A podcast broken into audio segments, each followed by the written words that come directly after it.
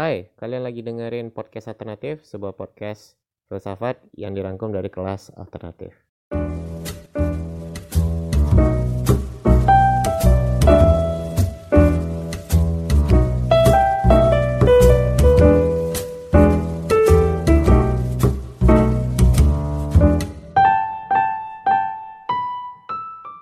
Assalamualaikum warahmatullahi wabarakatuh. Selamat pagi, salam sejahtera bagi kita semua. Terima kasih bagi teman-teman yang masih join kelas alternatif edisi 14, edisi Kepemimpinan ala Filsafat Timur. Selamat datang saya ucapkan bagi peserta yang baru. Nama saya Kadri Fama, inisiator arena alternatif dan teman-teman lagi ada di kelas alternatif yakni kelas filsafat gratis bagi publik yang menyasar filsafat praktis. Jadi kita menurunkan filsafat yang konseptual menjadi praktikal agar teman-teman tahu dan bisa menerapkan filsafat di kehidupan sehari-hari. Nah, karena hari ini seperti episode kemarin yakni saya recordingnya real time, teman-teman boleh menyambil kelas ini sambil makan, sambil nyantai-nyantai karena ini juga weekend, so Don't take it as a burden, jangan anggap ini sebagai beban, tapi jadikan aja kartarsis. Jadikan aja sebagai hiburan, pelepas penat, pelepas stres ya, walaupun lepas stresnya lewat filsafat. Oke, semoga kelas ini tetap menyenangkan seperti biasa dan tetap bisa bermanfaat bagi teman-teman. Nah, apa aja sih yang akan dibahas secara umum di kelas alternatif edisi 14 ini? Well, secara umum kita akan melihat bagaimana filsafat timur dalam hal ini Taoisme konsep suatu kepemimpinan atau apa sih yang mereka anggap sebagai kepemimpinan ideal dan apa aja yang menjadi prinsip-prinsip dasarnya, apa yang menjadi nilai-nilai yang dipercaya dan lain sebagainya. Kita akan bahas satu persatu dan semoga teman-teman bisa ikutinya dengan baik ya. So, Without further ado, mari kita mulai dengan membaca basmalah. Bismillahirrahmanirrahim. Allahumma sholli ala Muhammad wa ala Muhammad. Let's see. Baik, di awal kita bedain dulu cara pandang atau cara melihat dunia ala filsafat Taoisme dan filsafat-filsafat lain dari timur. Setidaknya ada tiga sih menurut saya paling mendasar dalam perbedaan ini. Pertama ada Buddha ya atau di Buddhisme yang kedua ada Konfusianisme dan yang ketiga ada Taoisme ya atau tokohnya Lao Tzu gitu. jadi tiga tokoh di tiga aliran ini punya perbedaan pandangan dalam melihat atau menafsir dunia kalau Buddha dia melihat dunia ini pahit ya maka Buddhisme selalu menekankan bagaimana ketenangan hidup ada pada penyangkalan terhadap hal-hal yang sifatnya material atau sifatnya keduniawian. Jadi exile atau pengasingan atau menidakkan dunia lah adalah ciri khas dari Buddhisme. Karena mereka melihat dunia ini rusak ya, dunia ini suatu penderitaan. Jadi kalau kita ingin terbebas dari dunia yang berupa penderitaan ini, ketika kita hidup kita harus menepikan dunia itu sendiri. Makanya pengasingan itu menjadi tahapan tertinggi ya di Buddhisme untuk memperoleh spiritual yang sangat dalam. Jadi Buddha melihat dunia sebagai penderitaan atau dunia itu sendiri pahit ya. Sedangkan Confucius melihat dunia itu sebagai asam. Jadi misalnya kalau kamu punya air minum itu air itu kan netral tapi gara-gara dicampur sesuatu atau terkontaminasi sesuatu akhirnya jadi asam akhirnya jadi nggak enak seenak air putih. Nah dunia juga seperti itu bagi Confucius ya di mana dunia ini sebenarnya baik sih sebenarnya enak sih. Cuman karena kerusakan moral manusia kemudian eh, perilaku-perilaku yang seperti peperangan yang menumpahkan darah dan kejahatan-kejahatan lain membuat dunia itu menjadi asam. Jadi kita harus mengelola dunia agar nggak asam-asam banget. Nah, itu Confucius. Jadi kalau tadi kan lebih ke arah pasifisme ya. kayak pasrah Buddha ya udahlah kita tidakkan aja kalau Konfusius ini dia agak optimis iya sih ada banyak penderitaan ada banyak uh, konflik di dunia ini ya tapi kita harus mengelolanya karena pada dasarnya dunia itu baik hanya saja moral yang tidak gitu. Nah kebalikannya Lauzu atau di Taoisme melihat dunia itu sebagai sesuatu yang manis ya jadi adanya konflik adanya ketidaksempurnaan dalam hidup ya itulah yang disebut dengan hidup yang sempurna. Jadi kalau kata Dewi Dilestari itu uh, meskipun banyak penderitaan atau kekurangan hidup ini indah begini adanya kan gitu. Lauzu juga punya pandangan yang mirip-mirip ya bahwa hidup itu sendiri udah manis gitu. Adapun sesuatu yang tidak sesuai dengan pikiran kita atau harapan kita yaitu adalah bagian dari dinamikanya saja gitu. Kayak Kenapa ada orang jelek gitu? Ya karena orang ganteng itu akan bisa terlihat ganteng kalau ada pembandingnya yakni orang yang tidak ganteng. Nah, kira-kira gitu. Jadi dinamika naik turun atau hitam putih dari kehidupan itu adalah suatu paket kesatuan atau suatu yang melengkapi satu sama lain. Kira-kira begitu ya. Dari tiga perbedaan pandangan ini, maka kita bisa menyimpulkan Lauzu atau di Taoisme nanti akan banyak prinsip-prinsip dasar yang sangat optimistik melihat manusia. Jadi eh, bagaimana kita memperoleh suatu nilai, bagaimana kita melihat implementasi dari nilai tersebut tergantung dari optimisme ini tadi. Seperti apa turunan dari pandangan hidup yang optimistik ini atau bagi Lauzu, hidup yang manis ini mari kita cek. Nah, fondasi dari Taoisme itu adalah bagaimana dia melihat dunia itu punya hukum alamnya atau punya sunatullahnya bahasa Islam. Jadi ada mekanisme alamiah yang harus kita ikuti. Teman-teman yang ikut kelas alternatif edisi 13 saya pikir cukup paham dengan ini. Kalau tidak mungkin bisa direview lagi materi Taoisme di kelas 13 tapi intinya hidup itu ada alirannya ada takdirnya dan ada keseimbangan di dalam aliran tersebut Taoisme menyebutnya sebagai sebuah harmoni alam ya sebagai seorang pemimpin bagi Taoisme kita harus lebih banyak merenung, kita harus banyak berkontemplasi. Karena manusia yang sadar akan hakikat hidup harusnya banyak mengambil waktu untuk berkontemplasi tentang bagaimana harmoni ini bekerja, bagaimana alam itu berproses, kemudian menghasilkan suatu siklus tertentu. Misalnya ketika kita lihat air itu kan ada siklus hujan. Pemimpin itu adalah orang yang tidak melawan siklus ini. Pemimpin adalah orang yang tidak berjalan berlawanan dengan takdir. Dia akan melihat bagaimana natural suatu pola atau suatu pekerjaan itu berlangsung. Nah, dia membimbing anggota-anggotanya atau organisasinya untuk bisa selaras dengan aliran hidup ini atau harmoni dari alam ini. Karena gagal atau berhasilnya pemimpin adalah diukur dari seberapa tepat dia melihat harmoni alam dan seberapa jauh dia mengimplementasikan apa yang dia lihat itu. Misalnya kamu ada di sebuah perusahaan, harmoni alam tadi bisa diinterpretasikan atau ditafsir sebagai tren ya, tren dari konsumen kamu. Tugas kita sebagai pemimpin adalah bagaimana kita membimbing anggota-anggota kita untuk melihat visi ke depan, untuk mengukur tren yang ada di konsumen dan mengolah segala sesuatu berdasarkan itu.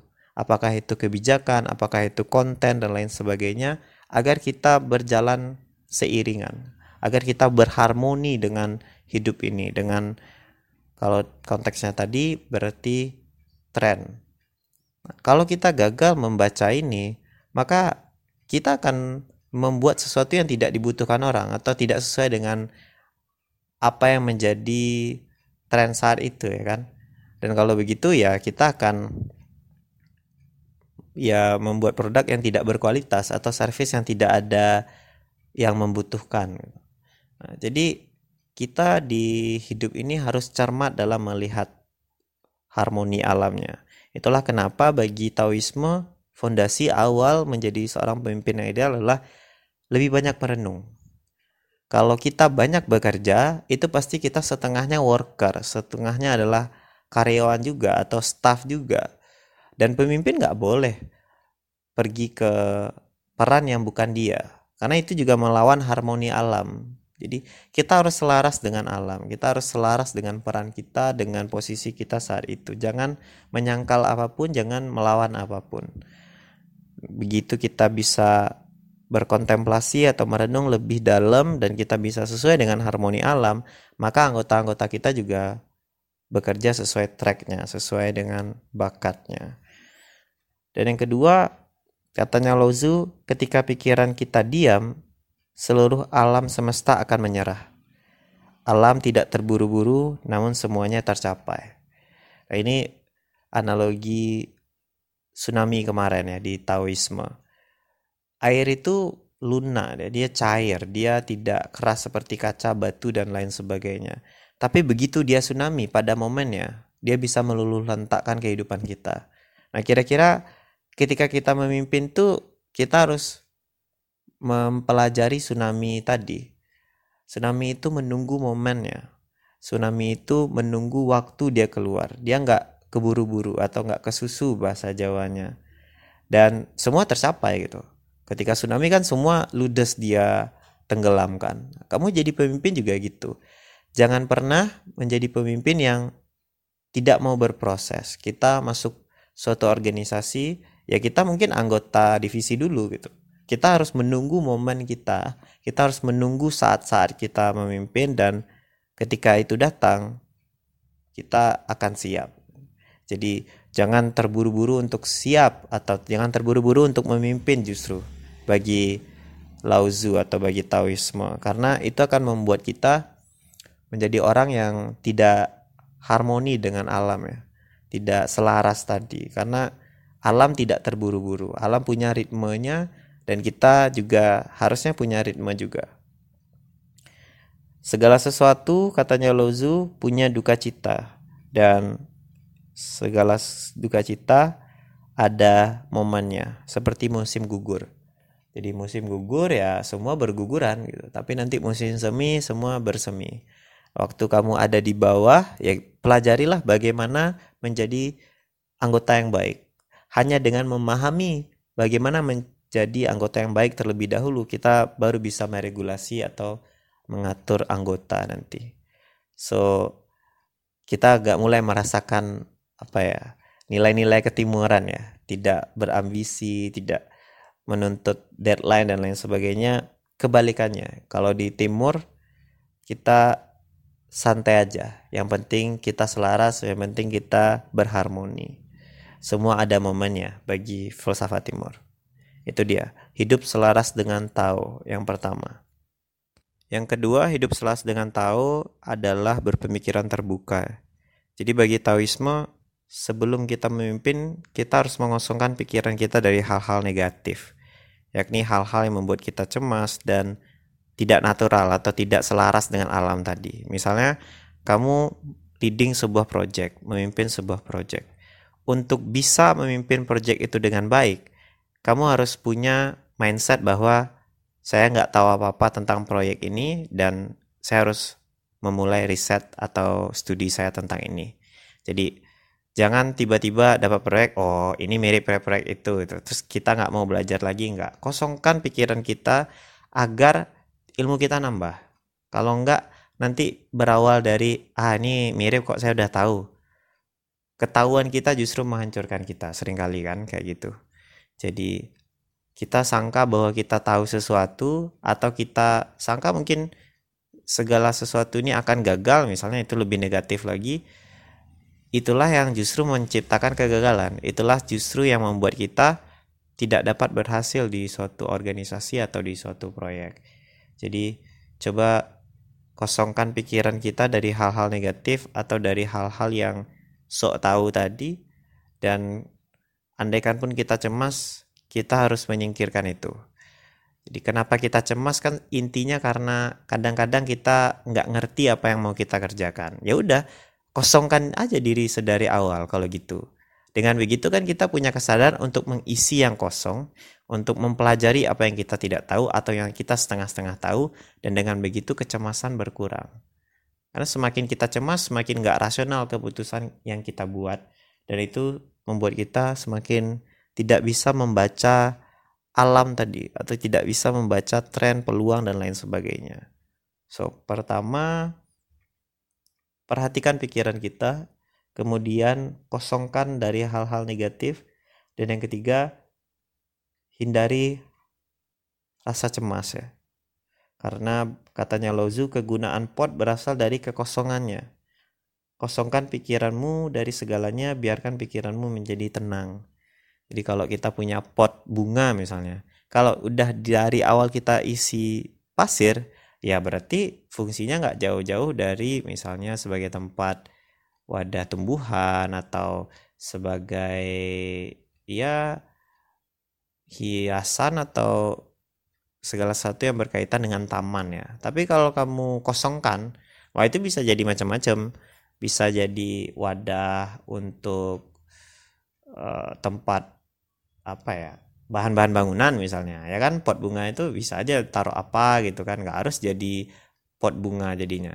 Atau kalau kamu isi air berarti jadi ember dia kan? Tinggal tutup aja lubangnya dan lain sebagainya.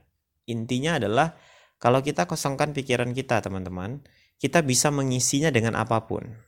Tapi kalau kita udah nyangka bahwa kita hanyalah orang yang bisa skill A atau kita udah bisa nih melakukan A ya berarti kita muter-muter di situ. Kita nggak bisa mengeksplor skill lain kita juga nggak bisa melakukan hal-hal lain selain apa yang kita percaya. Atau kalaupun kita udah merasa bisa ya skill kita tidak bertambah. Maka kualitas pekerjaan kita atau kepemimpinan kita ya muter-muter dari apa yang kita merasa kita udah tahu atau kita merasa kita udah terisi tadi. So yang kedua mirip pepatah yang bilang ilmu padi ya semakin berisi semakin merunduk. Dengan merunduk kamu bisa diisi. Dengan merunduk kamu bisa mempelajari banyak hal melampaui batasan-batasan yang tadi kita punya. Yang ketiga adalah memimpin versi kita sendiri. Kita harus berhubungan dengan diri kita yang sebenarnya, bukan yang seharusnya. Kita tahu dalam memimpin kita selalu punya mentor ya, selalu punya orang yang menjadi panutan kita atau senior kita. Tapi pada akhirnya bagi Taoisme itu semua cuma referensi aja. Kita harus mengambil dan mengolah semua referensi ini sesuai dengan versi kita, sesuai dengan karakter kita. Kita nggak boleh pernah sekali-kali bilang seperti kita harus memimpin seperti Pak Habibie gitu. Sedangkan kita nggak akan pernah bisa seperti Pak Habibie gitu. Kita hendaknya menjadi pemimpin yang terus sebutin karakteristik yang jauh dari kita gitu. Andai aja kita bisa kayak gitu andai aja kita punya sikap kayak gitu. Nggak gitu. Semua orang punya strength dan weaknessnya punya kekuatan dan kelemahannya. Kita harus mengelola itu versi kita. Jangan membayangkan kita punya strength atau kekuatan yang orang lain punya. Karena toh kelemahan dia bisa aja bukan kelemahan kita kan? Di setiap orang tuh unik setiap orang tuh punya atribut yang berbeda-beda. Maka kepemimpinan kita harus berangkat dari atribut kita sendiri, dari diri kita yang sebenarnya, bukan yang seharusnya. Di jangan menjadi diri yang ideal yang kita inginkan, tapi jadilah diri kita yang semestinya, yang sebaik-baiknya gitu. Tentu kita boleh melakukan self improvement ya atau perbaikan terhadap skill, tapi kita boleh belajar, kita boleh Eh, merujuk pada referensi apa pun, tapi pada akhirnya jangan pernah kehilangan diri kita. Jadi belajarlah dari siapa saja, tapi jangan kehilangan jati diri. Ketika saya melepaskan diri saya, saya akan menjadi seperti apa yang saya semestinya.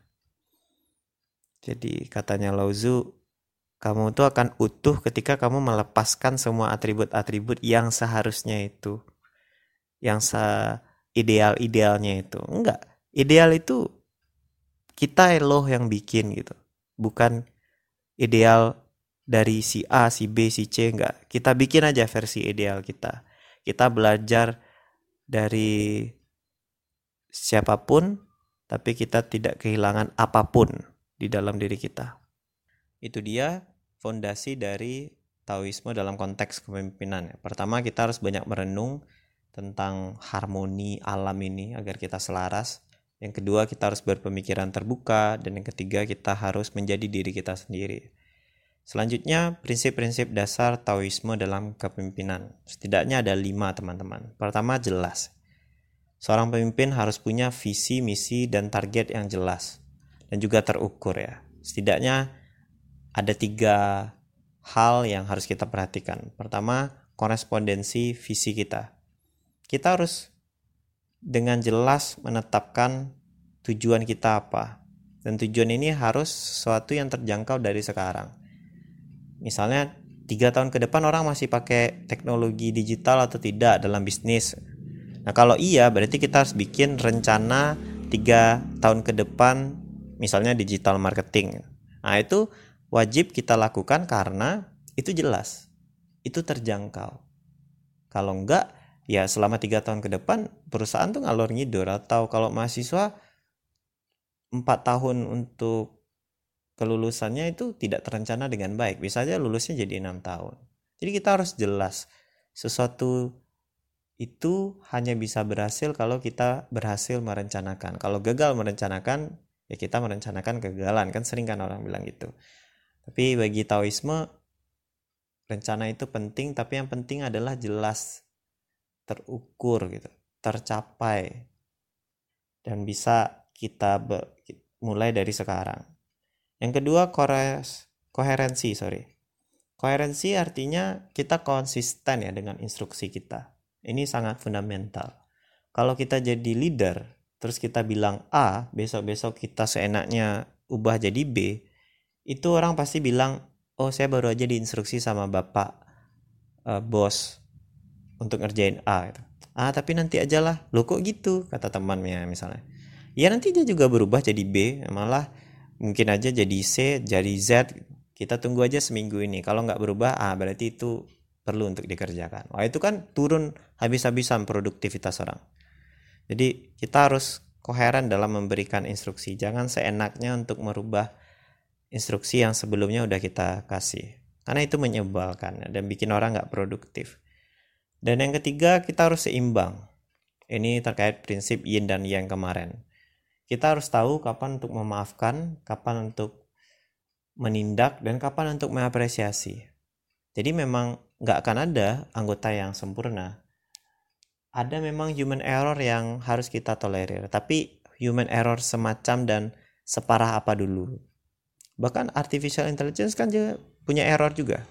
Makanya kalau teman-teman perhatikan walaupun menurut mereka itu artificial intelligence ya kecil sekali melakukan kesalahan atau bahkan dalam beberapa tahun bisa aja nggak ada misalnya tapi mereka selalu update kok. Mereka selalu menutupi galat atau bug. Itu juga sebenarnya error yang mereka tutupi kan gitu. Jadi kalaupun kita ingin mempekerjakan AI ternyata AI juga punya kesalahan. Apalagi manusia, kita punya kesalahan dan pertanyaan adalah apakah itu bisa ditolerir atau dimaafkan atau tidak. Dan kalau itu bisa dimaafkan ya maafkan, berarti kita nggak butuh tegas saat itu. Kalau tidak bisa ya tindak. Tapi kalau yang paling penting bagi saya adalah apresiasi.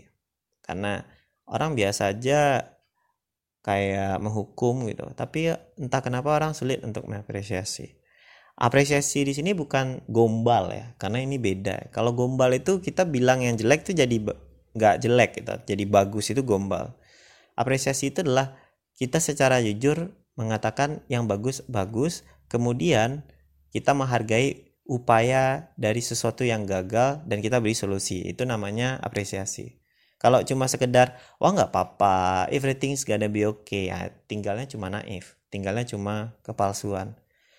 Udah jelek kita bisa bilang juga menarik ya, ini sangat ah, gitu-gitulah pokoknya. Itu gombal namanya, bukan apresiasi. Yang keempat rendah hati. kita harus memposisikan diri bagi Taoisme selalu di bawah. Walaupun kita udah bos, walaupun kita udah pemimpin, kita harus selalu di bawah. Katanya Lao Tzu, saya kutip, sungai dan lautan lebih kuat daripada aliran air.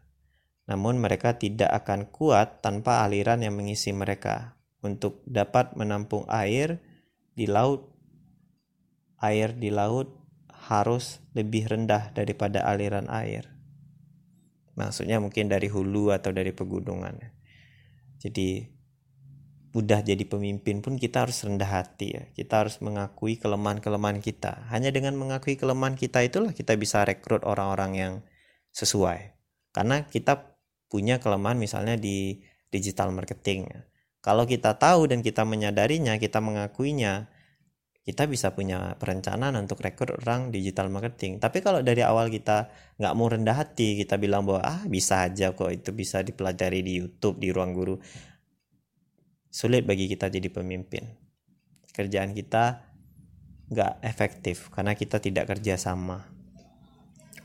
Dan yang kedua, terimalah aspirasi dari anggota ini jelas ya, karena orang yang rendah hati, orang yang mau dikritik, orang yang mau terima saran. Yang kelima, berani untuk melepaskan. Oh, ini agak sulit. Apalagi bagi orang yang perfeksionis. Kita harus percaya sama anggota kita teman-teman. Karena kalau kita nggak percaya, kita nggak berani melepaskan tanggung jawab tertentu, mereka nggak akan merasa diberdayakan oleh kita. Mereka nggak merasa ada personal growth yang terjadi. Dan kalau bagi milenial, ini karir yang stagnan bang atau ini perjalanan yang sudah membosankan gitu. Kamu akan ditinggal. Jadi untuk bisa membuat orang nyaman di bawah kepemimpinan kamu atau orang merasa dirinya berkembang di bawah perusahaan kamu, berani melepaskan. Kalau rasa-rasanya dia udah skillful, udah ahli di satu keahlian dan dia butuh challenge atau tantangan yang lebih banyak, lebih susah, percayalah gitu. Kita tahu ada potensi dia gagal misalnya karena selama ini kerjaan itu kita yang handle, tapi kita harus berani melepaskan. Hanya dengan begitu kita punya penerus, dan hanya dengan begitu orang mau dipimpin oleh kita. Baik, kita masuk ke nasihat kepemimpinan dari Taoisme, khususnya dari Lao Tzu. Pertama yakni mengendalikan diri. Katanya Lao Tzu, memahami orang lain berarti pandai. Memahami dirimu sendiri berarti bijaksana. Menguasai orang lain berarti kuat, menguasai diri sendiri berarti perkasa. Jadi mengendalikan diri atau berperang dengan diri sendiri itu jauh lebih penting daripada mengendalikan orang lain atau berperang dengan orang lain ya. Musuh yang terbesar bagi Taoisme dalam kepemimpinan adalah ego kita, hasrat atau ambisi kita justru. Ini bisa kita lihat di sejarah ketika Adolf Hitler tumbang di Perang Dunia II ya. Dan Jerman waktu itu menjadi pihak yang sangat-sangat disalahkan tentang perang itu. Jadi waktu itu Hitler punya ambisi untuk menaklukkan Rusia di musim dingin, kisaran Desember ya. Karena bagi Hitler itulah kado Natal dia. Hanya dengan ambisi itu dia mengerahkan banyak pasukan di Rusia, sedangkan waktu itu Rusia sangat prepare dengan medan pertempuran yang bersalju. Dan Hitler kehilangan banyak pasukan di situ. Berawal dari kekalahan telak oleh Rusia, Hitler akhirnya terpojok, makin lama makin kalah. Kita tahu dia juga diserang oleh Inggris waktu itu karena ada Alan Turing yang membongkar kode enigmanya sehingga militer Nazi bisa diketahui atau dipantau di mata-matai lah ya dan akhirnya dia terpojok sehingga di masa perburuan atau masa pengejaran Hitler Hitler bersembunyi di bunker rahasia bersama istrinya dan tentu saja mereka akan disiksa ya kalau mereka tertangkap dan oleh karena itu mereka memutuskan untuk mati bunuh diri meminum racun di Hitler dan istrinya meminum racun di bangkar rahasia dan yang ditemukan waktu itu hanya mayatnya yang sudah terkujur lemas ya karena minum racun tadi. So, kalau saja kita bisa mengendalikan diri kita dengan tepat, maka kebijakan kita juga akan bijak. Kebijakan kita akan sangat realistis, sangat pragmatis dan ya mudah tercapai gitu, mudah direalisasikan. Tapi kalau kita berambisi habis-habisan, kita akan mengeksploitasi anggota kita pasti.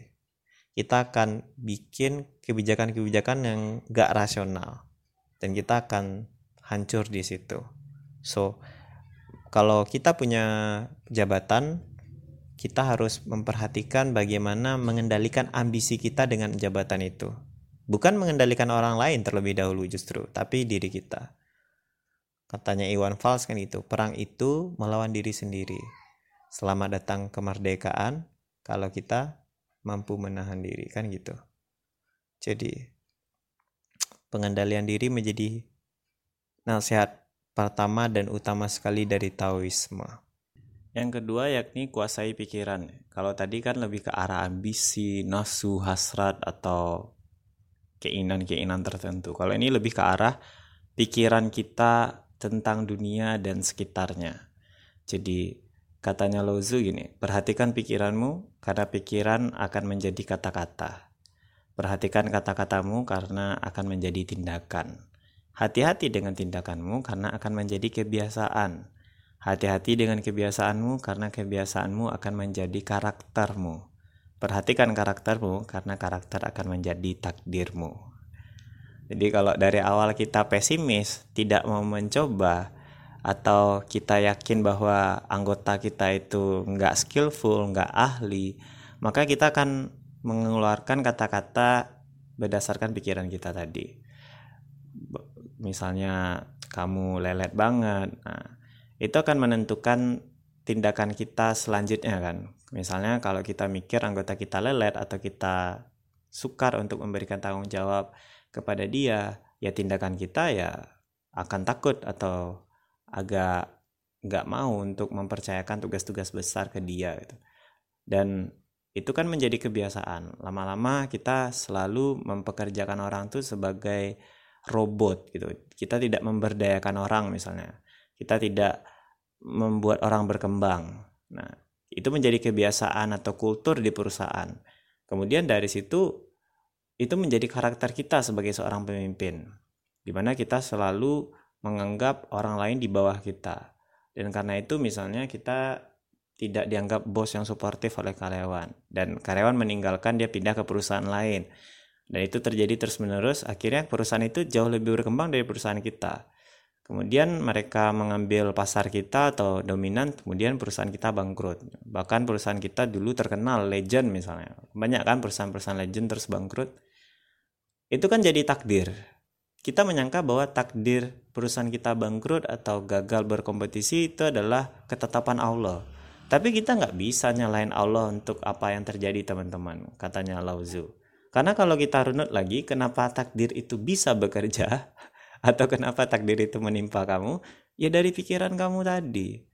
Kamu menyangka orang lain itu nggak skillful, terus kamu nggak mau memberikan pekerjaan yang lebih kepada dia kamu kerjain kerjaan sendiri akhirnya itu bikin orang nggak nyaman orang pindah dan ketika orang pindah bisnis kamu akhirnya hancur so pikiran kita ini menentukan apa yang kita lakukan dan itulah akan mempengaruhi karakter dan yang terakhir takdir kita. Jadi hati-hati dengan lintasan pikiran atau pikiran yang melintas lintas begitu saja teman-teman. Kita harus mencurigai yang semacam itu justru. Itu saran personal saya. Karena banyak hal ketika kita tidak mencurigainya pasti bermasalah. Jadi coba perhatikan pikiran-pikiran yang melintas di kepala kita ini ada kutipan dari Jack Ma if we are sorry if we believe we are we can be.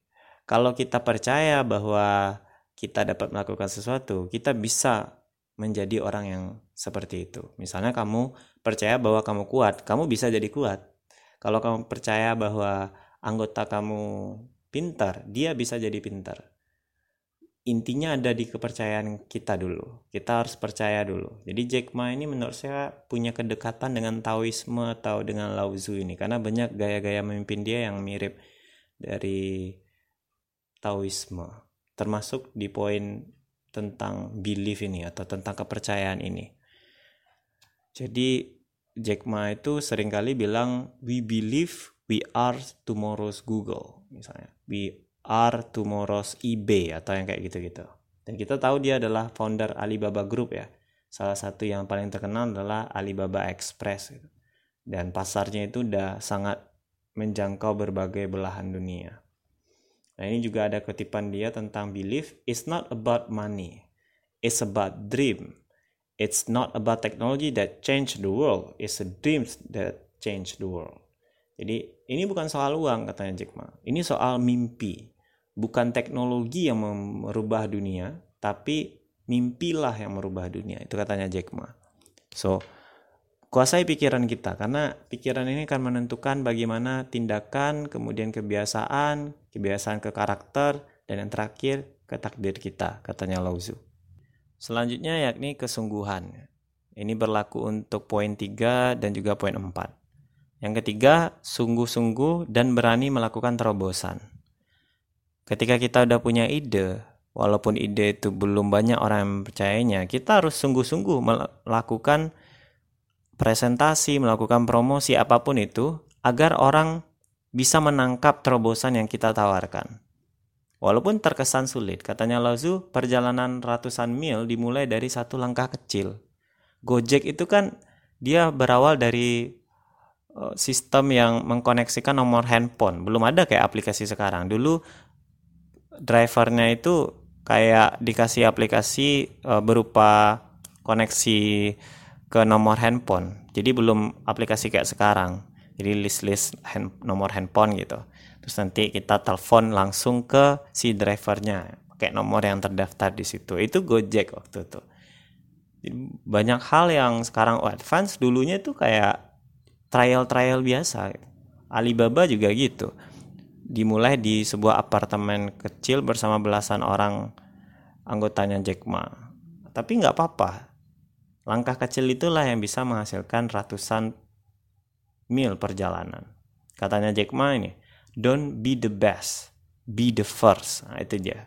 Jack Ma punya konsep yang unik ya dalam melakukan terobosan. Katanya Jack Ma, kecil sekali peluang kita untuk jadi the best itu. Karena yang best itu adalah orang yang terpilih dari sekian yang baik dan opportunity untuk ke situ lebih kecil, kesempatannya jauh lebih sempit. Tapi kalau kita menjadi yang pertama, ah saingan kita sedikit. Dan itulah kenapa pede aja melakukan terobosan. Karena kita bisa aja yang jadi pertama ini, walaupun kita nggak terbaik. Aplikasi AliExpress itu kan diperbaiki dari masa ke masa dia. Makin lama makin baik, makin lama makin baik. Tapi kenapa kita percaya sama dia? Bukan yang lain. Ya karena dia yang pertama. Dia yang the first. Nah, itu katanya Jack Ma. Yang keempat, meluangkan waktu. Nah, ini kesungguhan juga ya. Katanya Lao Tzu, Waktu adalah sesuatu yang kita luangkan. Maka berkata aku tidak punya waktu atau kita tidak luang itu sama dengan berkata aku tidak ingin. Jadi kalau kamu bilang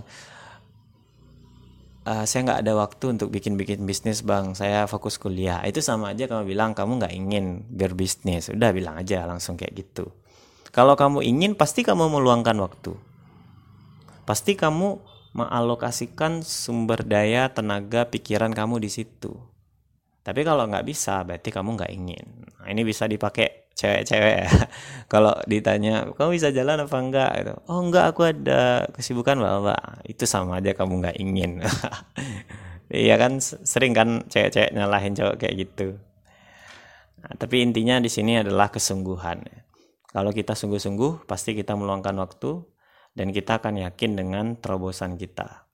Be the first, even if we cannot be the best.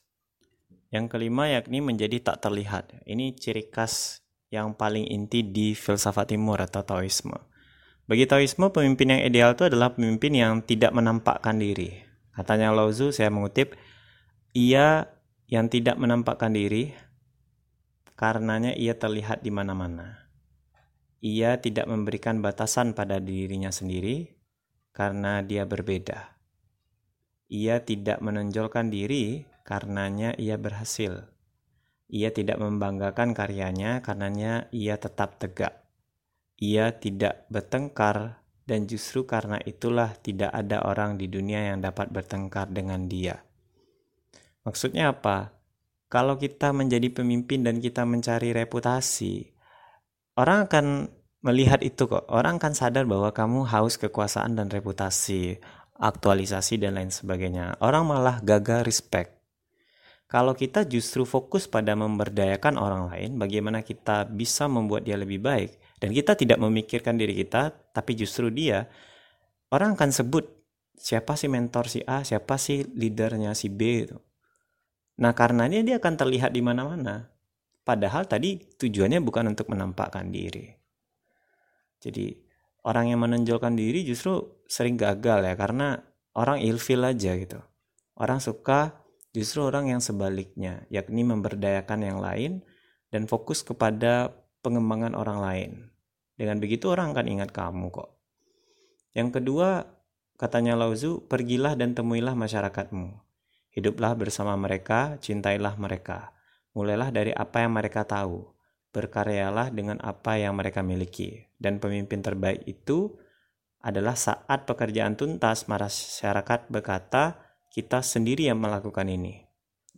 Jadi, yang terbaik bagi Taoisme justru pemimpin yang bisa merekayasa ekosistem. Jadi kalau kamu misalnya pemimpin daerah, kamu tidak membuat suatu pekerjaan atau BUMN terus kamu pimpin sendiri terus kamu uh, bikin uh, bisnisnya itu dari awal terus orang kerja ke kamu itu bukan pemimpin ataupun kalau kita anggap itu pemimpin itu bukan pemimpin yang baik. Pemimpin yang baik apa? Pemimpin yang baik adalah pemimpin yang merekayasa ekosistemnya. Misalnya kamu merekayasa sistem perpajakan, kamu merekayasa, bukan merekayasa ya, merombak kebijakan investasi dan lain sebagainya, itu kan kamu nggak terlihat di masyarakat. Kamu nggak masuk ke gorong-gorong got, tapi kamu memperbaiki infrastrukturnya, kamu memperbaiki kebijakan-kebijakan investasi kamu, kemudian orang masuk, kemudian orang berbisnis, kamu juga mempermudah uh, transparansi pengurusan atau surat-surat administrasi lah misalnya. Kemudian orang melakukan bisnis dan akhirnya masyarakat maju. Nah, itulah pemimpin yang baik bagi Lauzu atau bagi Taoisme. Jadi, kalau kita ingin mengatasi banjir, kita bukan masuk ke gorong-gorong atau kita bukan pergi ke tempat-tempat pengungsian korban banjir, bukan. Kita merekayasa, kita mikir dari kantor kita tentang apa yang bisa kita bangun. Misalnya, kita harus membuat hilir di puncak bersih misalnya. Kita gusur rumah-rumah yang ada di situ.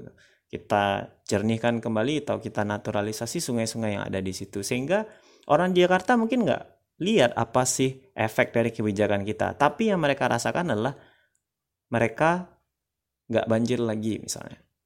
Nah itulah pemimpin yang baik itu. Pemimpin yang tidak mencari segala pengakuan dari orang lain. Dia cukup bekerja aja, dia cukup bikin sesuatu yang bermanfaat aja. Dan dengan begitu nanti orang bisa bertanya dengan sendirinya. Loh kok kita nggak banjir lagi ya? Loh kok kita sekarang bisnisnya bagus ya? Kenapa ini bisa? Orang akan cari ujungnya pasti ketemu kamu.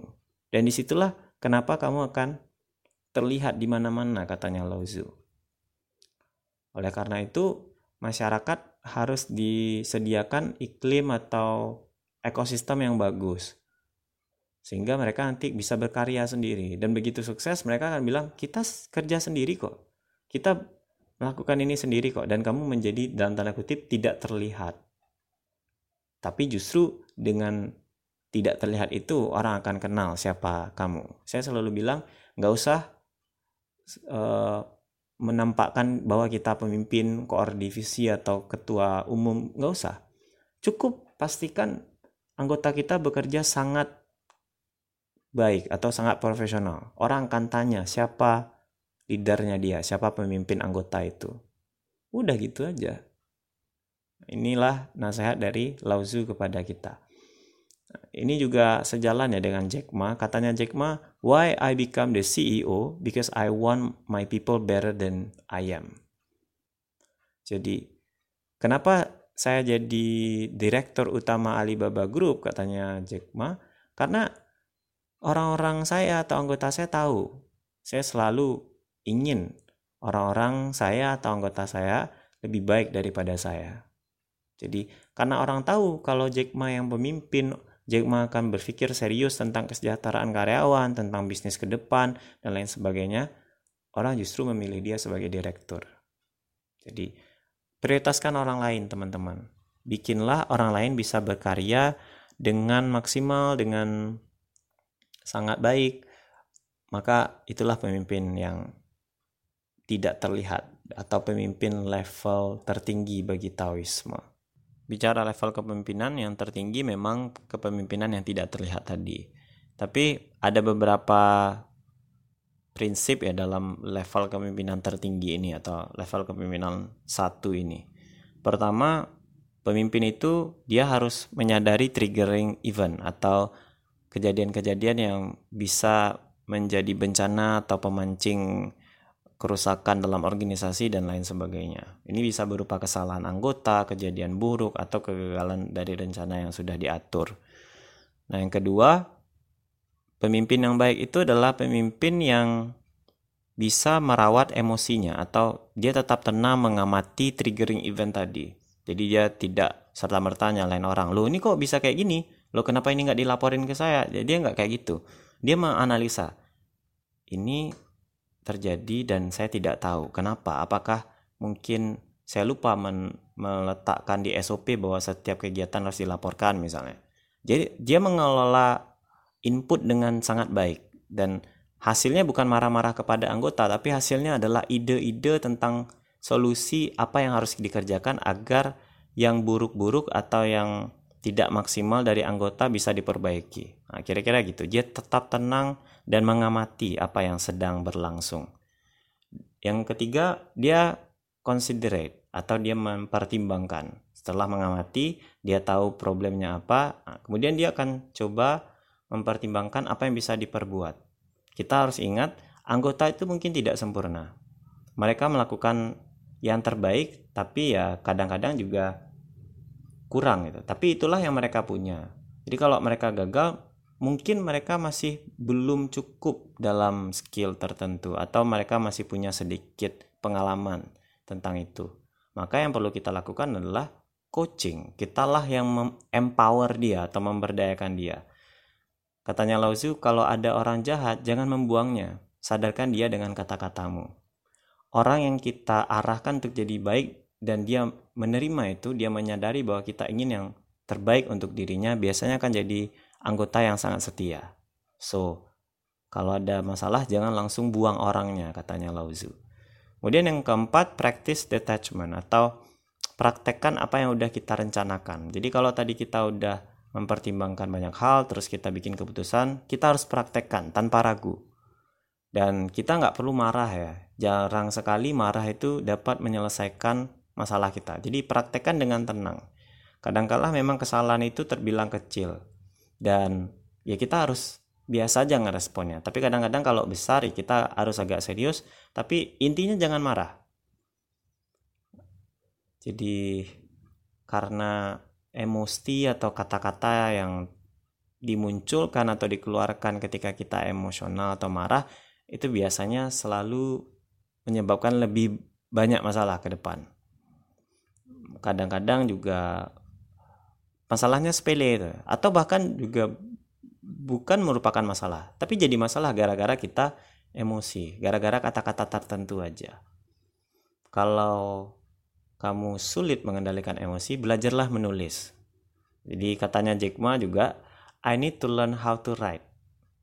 Whenever I talk, right now cause a lot of problem in China. Setiap saya ngomong katanya Jack Ma, banyak problem, banyak masalah yang terjadi di Cina. Jadi saya harus dari sekarang mulai belajar menulis. Kalau menulis itu kan kita lebih terstruktur, lebih memperhatikan pilihan kata dan lain sebagainya. Jadi Jack Ma aja menulis loh teman-teman untuk memperhatikan apa yang akan dia sampaikan agar tidak terjadi masalah-masalah di kemudian hari.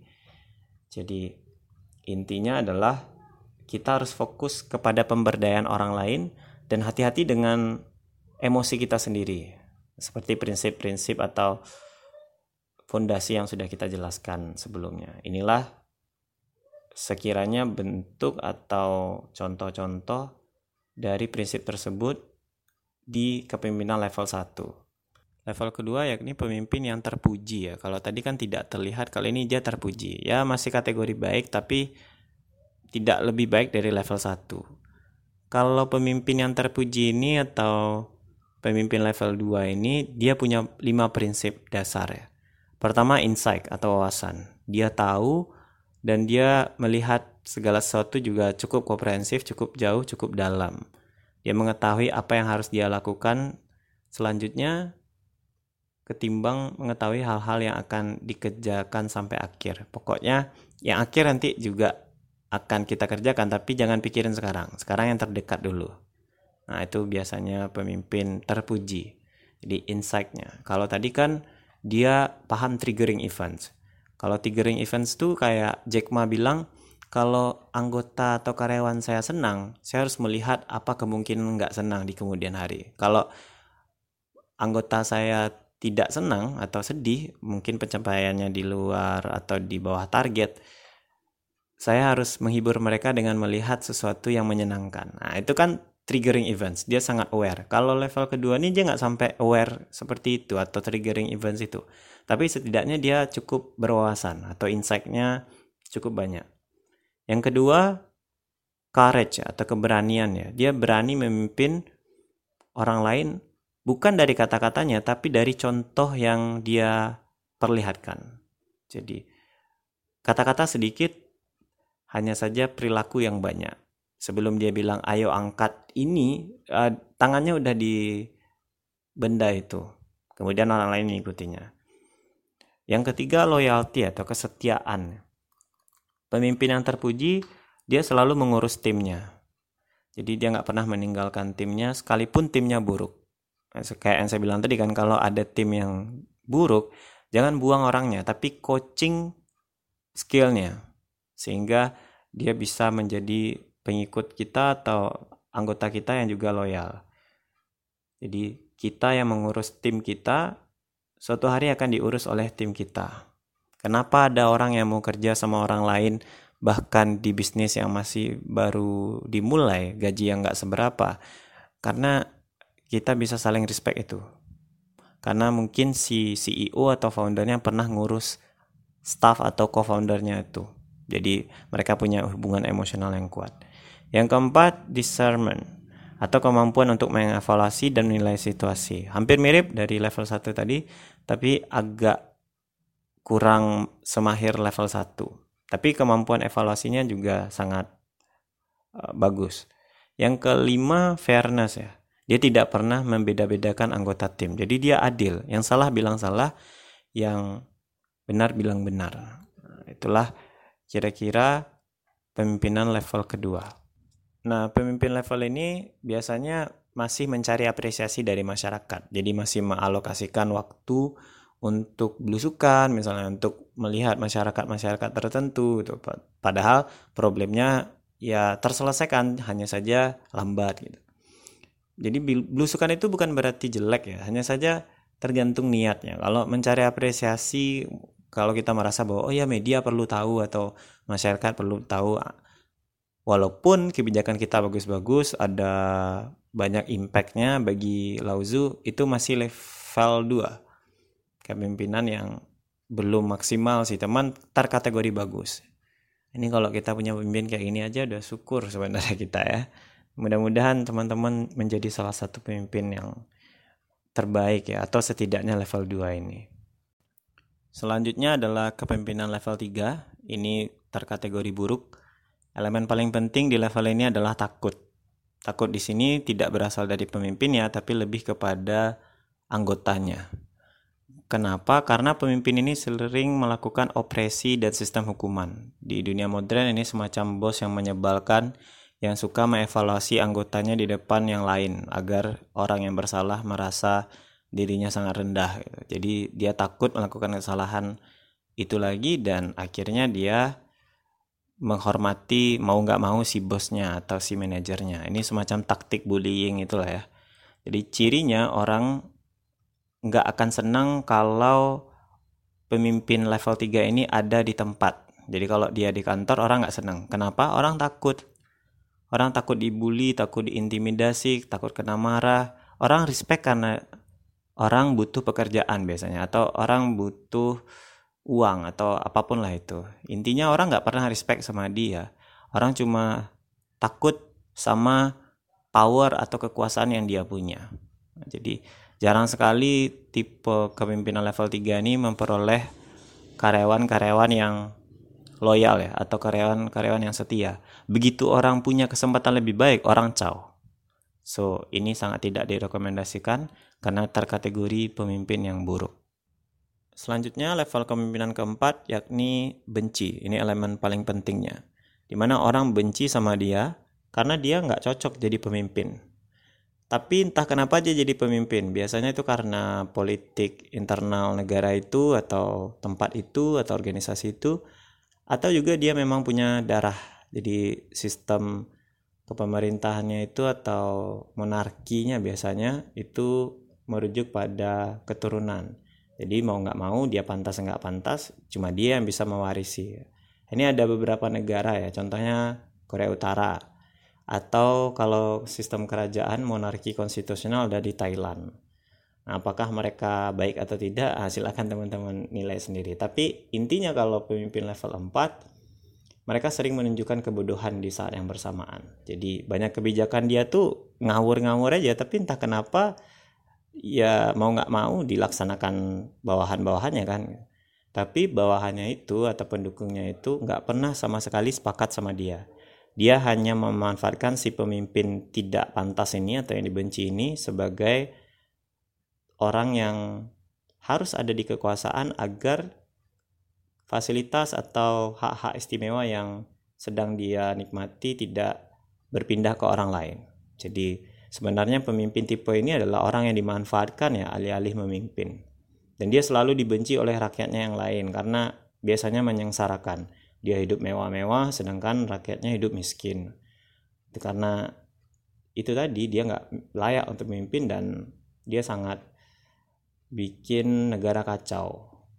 Dan kalau tadi pemimpin level 3 orang takut dan orang berkemungkinan untuk pindah atau orang meninggalkan pemimpin semacam itu kalau level kepemimpinan 4 ini orang kalau punya kesempatan bisa aja punya niatan jahat atau membunuh pemimpin tipe ini.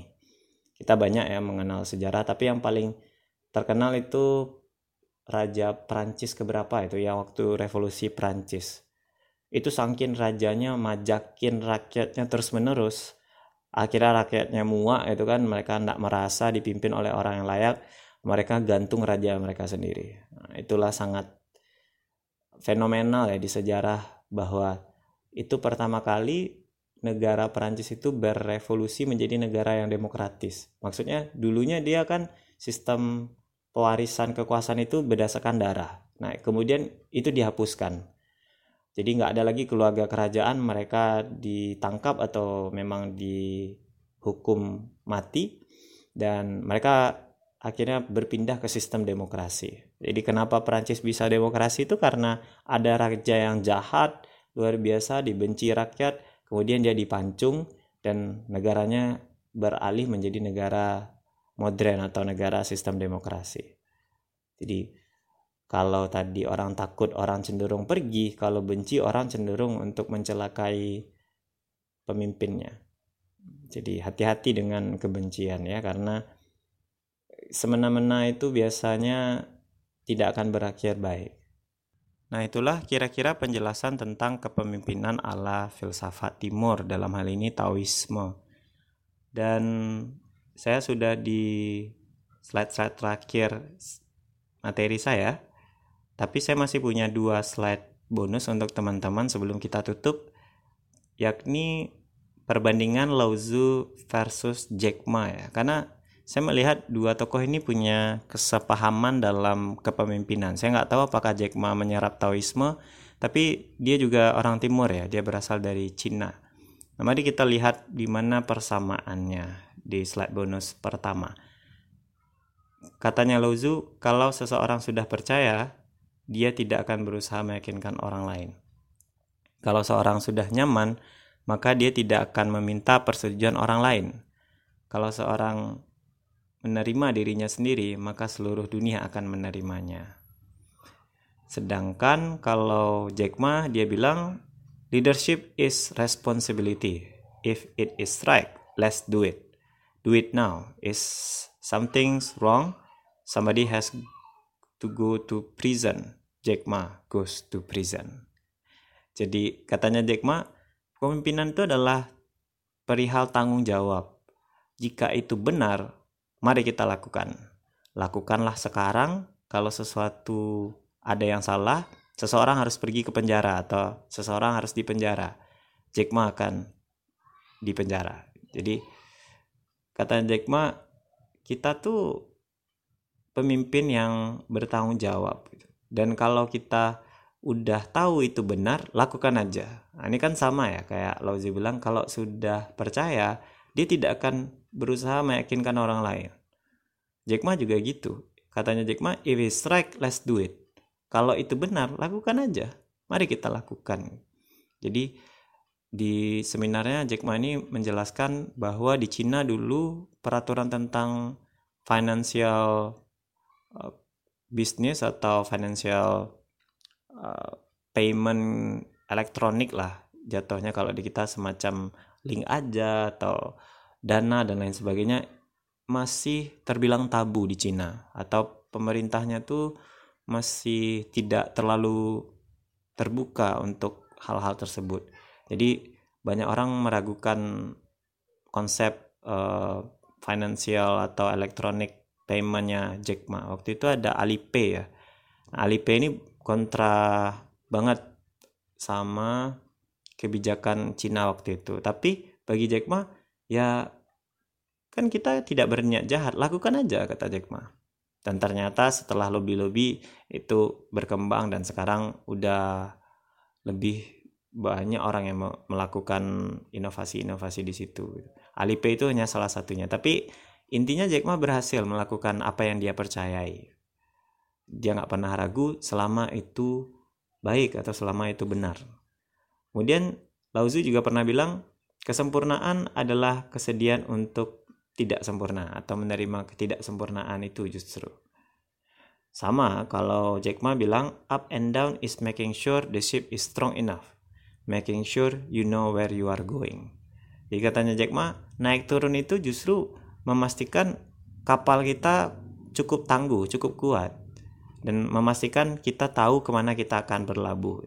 Nah jadi dia sama-sama melihat bahwa perjalanan itu pasti akan susah ya. Atau nggak akan ada bisnis tuh yang sempurna ada naik ada turun tapi justru itulah yang memastikan kita kuat kalau bahasanya Lao tadi kesediaan kita untuk tidak sempurna itulah yang sempurna jadi kita bisa lihat ya bahwa Lao tadi melihat dunia itu sebagai sesuatu yang manis atau dunia itu indah hidup itu indah nah, dia buktikan di quotesnya yang ini bagi dia sempurna itu mungkin sempurna itu ada selama kita mau menerima ketidaksempurnaan. Itulah yang sempurna, katanya Lao Tzu.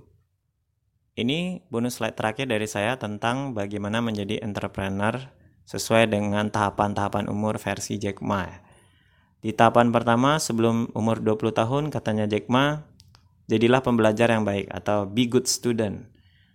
Belajar sedikit aja tentang wira swasta, tapi yang lebih prioritas adalah sekolah kita sebelum umur 30, tahapan kedua ya, ikutilah seseorang. Bergabunglah di perusahaan kecil, lalu belajar bagaimana bermimpi. Wah, ini unik ya dari Jack Ma. Karena kalau kita bergabung di perusahaan besar, kita tuh cuma bagian kecil dari sistem yang udah mapan, sistem yang udah besar gitu.